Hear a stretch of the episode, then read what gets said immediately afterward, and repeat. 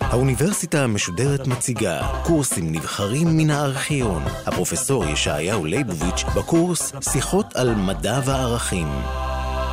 את חטאיי אני מזכיר היום. אנחנו פתחנו בסדרת דיונים בנושא אקדמי.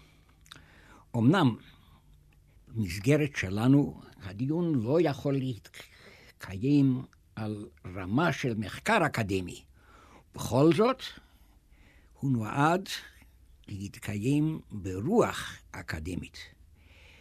והדבר האופייני לעיסוק אקדמי הוא שהוא תמיד מתייחס למה שכבר נידון ונכתב והוגה בנושא הזה. לשון אחר, מסתמכים על ביבליוגרפיה. הפעם מחובתי על כל פנים להביא לפניכם כמה דברים שנכתבו בזמן האחרון בעברית. לא מעט נכתב בעברית מימי קדם ועד היום בנושא הגדול הזה. אבל בדרך כלל נכלל הנושא הזה במסגרת דיונים ומחקרים פילוסופיים כלליים, אשר משם הקורא או הלומד צריך לדלות את הדברים המתייחסים לנושא שלנו. אני רוצה הפעם להביא רק כמה דברים שאינם כבדי משקל, אבל הם כן, מקנים לקורא שאיננו מורה בספרות הלועזית ואינו קורא על העברית, מקנה לו רושם של העיסוק בנושא הזה בימינו אנו. ובכן, אני מתעלם מן הספרות ההגותית הגדולה שלנו, מהפילוסופיה של ימי הביניים, שבאמת איננה מתייחסת כלל למדע במובננו אנו, אלא למה שנקרא בתקופה העתיקה בימי הביניים בשם מדע, ושכלל את מדעי הטבע עם הפילוסופיה, לפעמים אפילו עם אמונה, יחד במסגרת אחת. אנחנו עכשיו מתייחסים, אנחנו כאן בדיוננו מתייחסים למושג מדע במשמעותו המודרנית כתרגום המונח האנגלי science, המכוון למדעי הטבע דווקא. ואנחנו מבחינים במובן זה בין מדע, במובן של מדעי הטבע, ובין מדעי הרוח והחברה, שאותם אנחנו כוללים במושג מדעי האדם, ולזה באמת יש באנגלית מונח יפה מאוד, Humanities. ובכן, אם נתייחס לתקופה האחרונה, מה יש לנו בעברית? מהספרות העוסקת במיוחד בנושא שלנו, של מדע וערכים ומוסר. אני רוצה להצביע למאזינים על שלושה קבצים קטנים מן השנים האחרונות, שבכל אחד מהם מיוצגות הדעות והגישות השונות לנושא הזה מפיהם של אנשי אה, פילוסופיה, סוציולוגיה, פסיכולוגיה ומדעי הטבע במוסדות האקדמיים שלנו. ואני חוזר ואומר, הספרות הדלה הזאת מבחינת ממדיה, ודאי איננה דיון מעמיק בנושא הזה, אבל הקורא יוכל לקבל רושם נכון על עצם הבעיה ועל הצגתה. לכן אני מצביע על קובץ שם מדע, ערכים ואידיאולוגיה, שהוא למעשה דוח של סימפוזיון שנתקיים מטעם אגודת האקדמאים למדע החברה ומדעי החברה והרוח, אמנם כבר לפני כמעט 20 שנה, בשנות ה-60, ויצא בהוצאת האגודה הזאת. ואומרי שזה לפני 20 שנה, כן, לא אמרתי שהדברים האלה נתיישנו.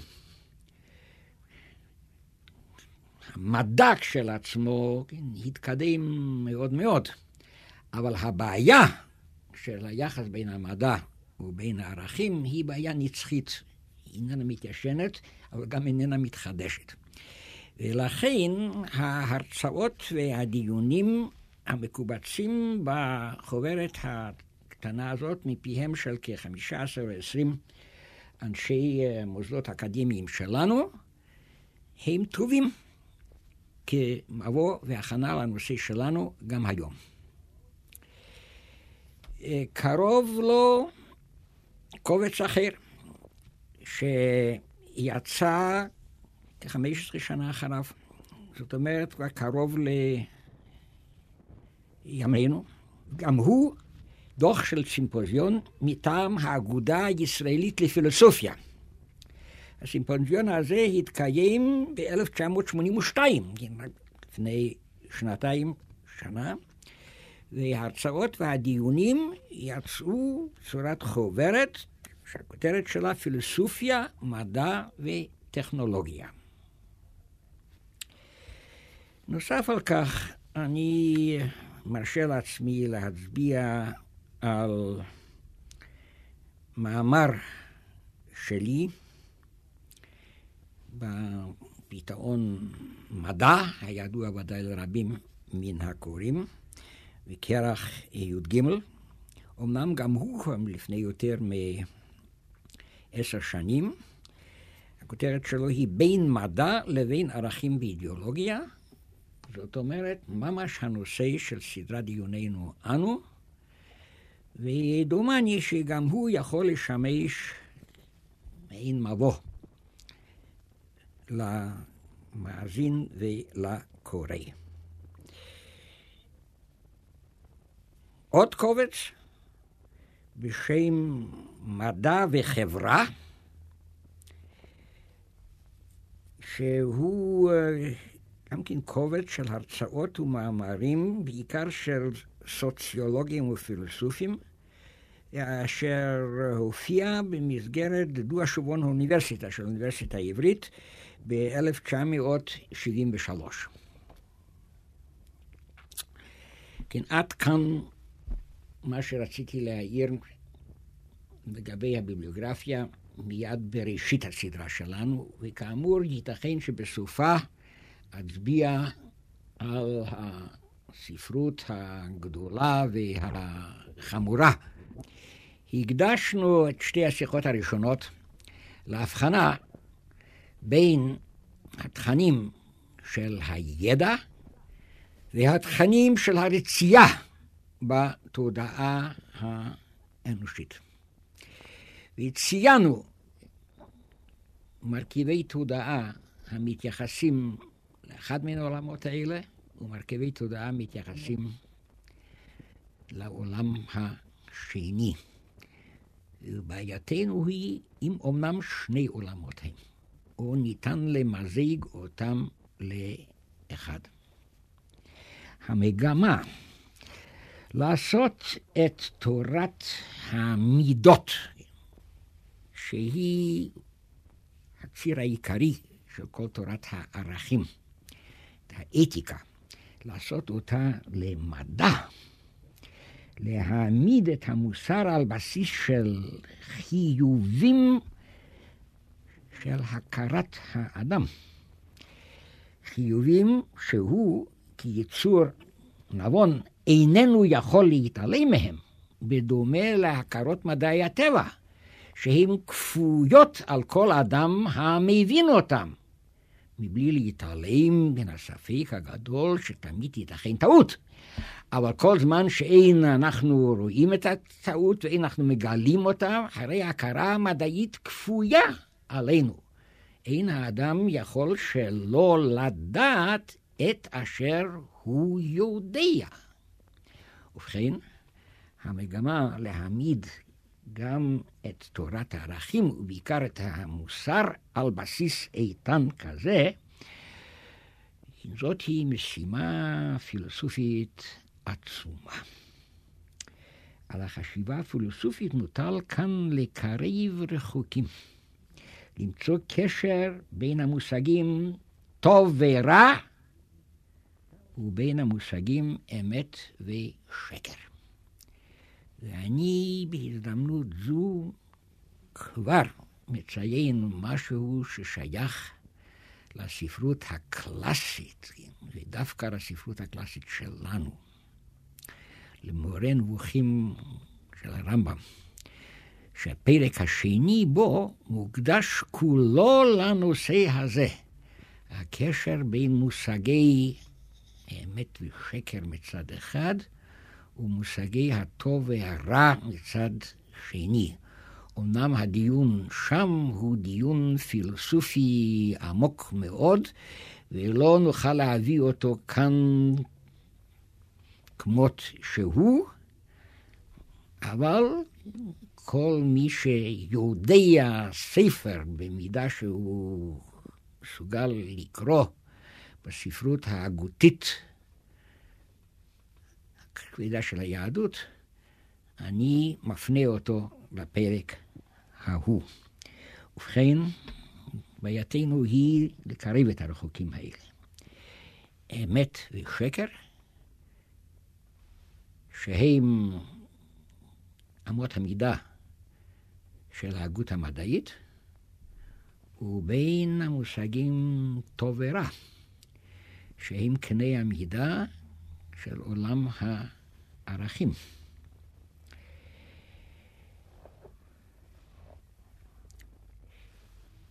ובזה נחלקו הדעות, הן בין בעלי אמונה דתית והן בין קרב ההוגים המרוחקים מכל אמונה דתית.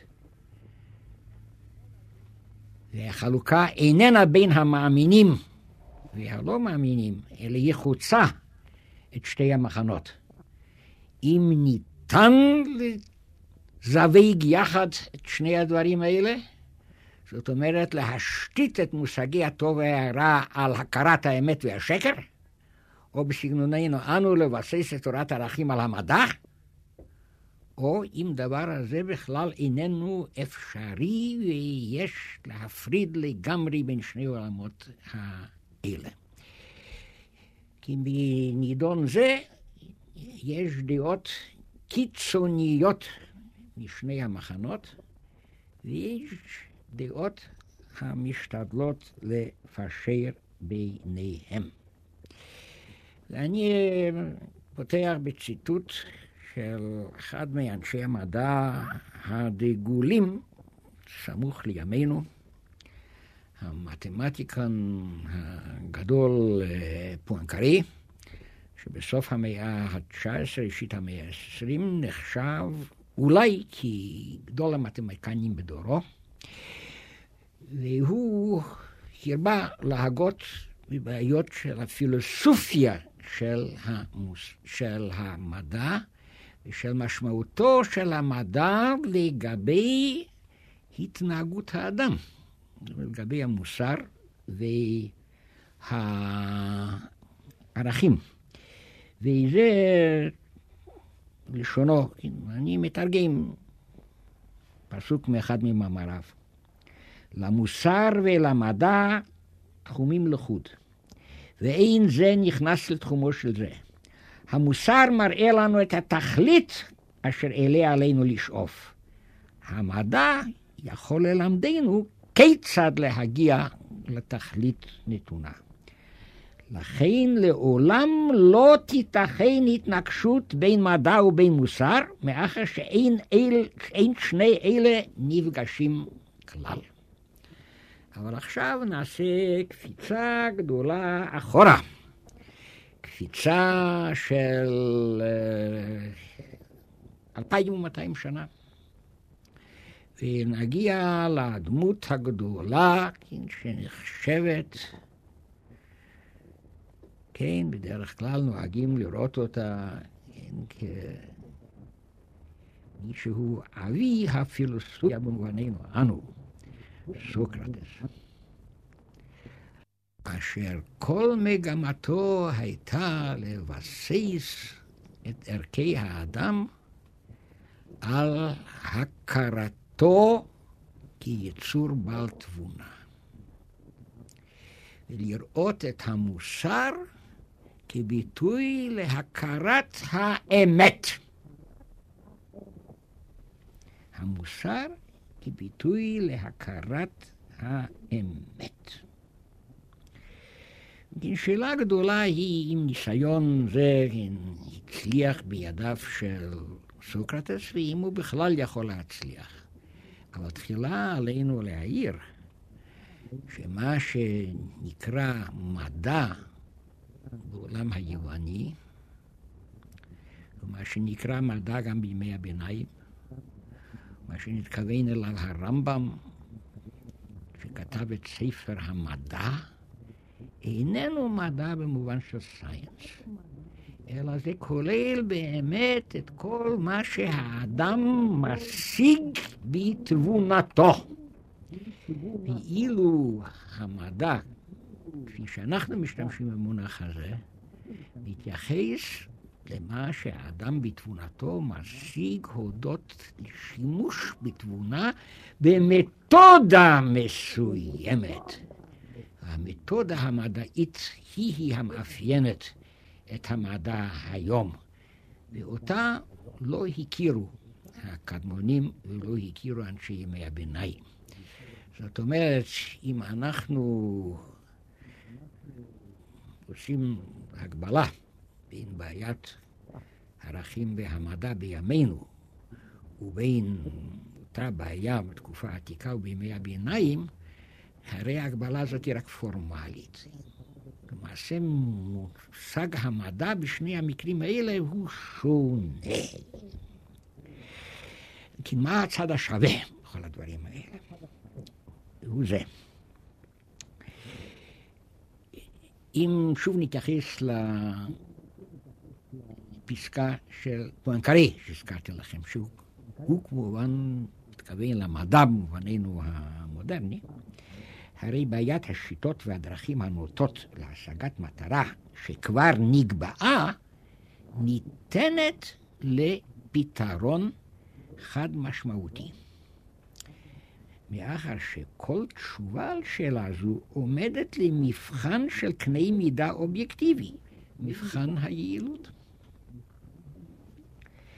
אם התשובה מקרבת למטרה, הרי היא הנכונה בשביל כל מי שנחשף למטרה זו. ואם אין, הרי היא ממילא מוכחשת הכחשה מציאותית. ואפילו אם תימצאנה דרכים ושיטות שונות להגיע למטרה, מן ההכרח שאפשר יהיה למדוד בפועל ממש איזו מהן היא הדרך הקרובה והשיטה היעילה ביותר. אבל כל זה בתנאי אחד בלבד, שהמטרה עצמה כבר מוגדרת וברורה, ואינה נתונה לספקות ולחילוקי דעות. לכאורה דיברנו כאן על המדע השימושי, שלגביו הדבר הזה ברור. אם מתי נאמר המצאה או תגלית אה, מדעית היא הנכונה, אם היא למעשה מתגלית כיעילה. אבל המדע השימושי אינו אלא פרי המדע העיוני. ויש להגיד שגם לגבי המדע העיוני תקף הקריטריון של יעילות, אמנם במובן אחר. המדע העיוני שהישגיו לכאורה אינם ניתנים להערכה מוחשית, יש בו בכל זאת קריטריון של יעילות, משום שמגמתו ותכליתו קבועה ועומדת מלכתחילה, והיא הרחבת הידיעה והעמקת ההבנה. ולכן כל תיאוריה מדעית, כל מסקנה מדעית ניתנת להערכה כהישג אמיתי או כטעות, מבחינת האפשרויות להמשיך מן המסקנה הזאת ומן התיאוריה הזאת במחקר המדעי ולהוסיף עליו על סמך מסקנה זו.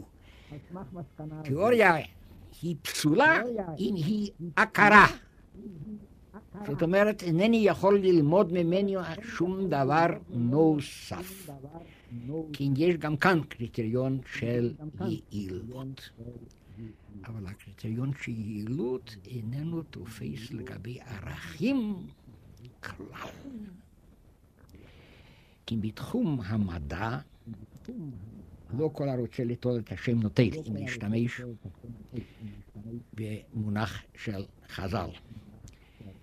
אם אתה טוען למדע, אתה צריך להתייחס לקריטריון שעליו דיברנו. לעומת זאת, עניין בחירת מגמה לאדם, קביעת תכלית למעשינו, אין לנו קנה מידה אובייקטיבי. המגמה והתכלית נתונות לקביעתן של רציות ונטיות והערכות אישיות, מקריות, שרירותיות ומתחלפות.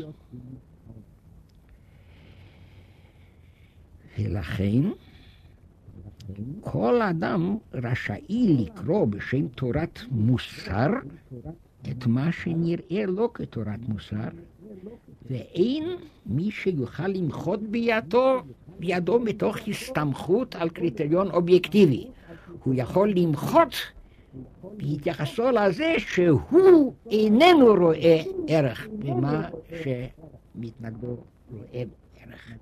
כי מה נשתנה בנידון זה המדע המודרני מן המדע של סוקרטס וגם של הרמב"ם. זאת אומרת, מן ההכרה הפילוסופית. מדוע כל הישג בחיפוש האמת המדעית מחייב כל המבין אותו. והוא כפוי על הגרתו, ואילו הישג בחיפוש האמת הפילוסופית, המוסרית, אינו מחייב אלא את בעליו. וכל אדם אחר, אדם שאיננו נופל ממנו כלל בתבונתו, יכול לכפור בו. סיבתה של אובייקטיביות זו של המדע, ואני מעיר למאזינים שניסיתי באחת השיחות הקודמות להעמיד את מושג האובייקטיביות על בוריו. אני חוזר ומתאים את הדבר הזה שיש להתאימו כמה וכמה פעמים. שמושג האובייקטיביות איננו חופף את מושג האמת.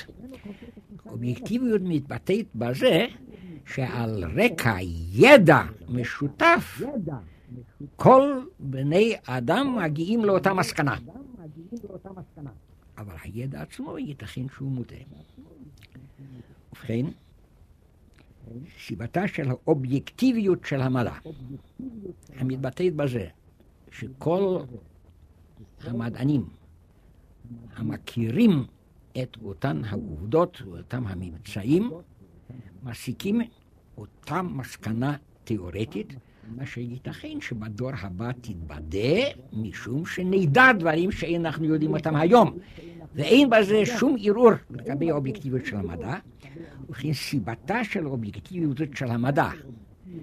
אובייקטיביות שאיננה קיימת במוסר, ואיננה קיימת בפוליטיקה, ואינה קיימת באמונה, סיבתה של אובייקטיביות זו איננו ביתרון שכל של האדם המודרני שהמציא את המדע הזה. אובייקטיביות זו אינה מבטאה עדיפות או יתרון כמותי על הפילוסופיה, על המדע העתיק והמדע של ימי הביניים, אלא מבא...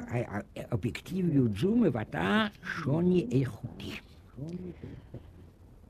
העמדת השאלות במדע שלנו ומשמעותן של שאלות אלו שונות מן השאלות של סוקרטס ושל הרמב"ם. ורק על השאלות שהמדע שלנו עצמו שואל, מסוגל המדע הזה לתת את תשובתו האובייקטיבית. והשוני הגדול הזה מתבטא ביחסנו למושג הגדול של סיבה.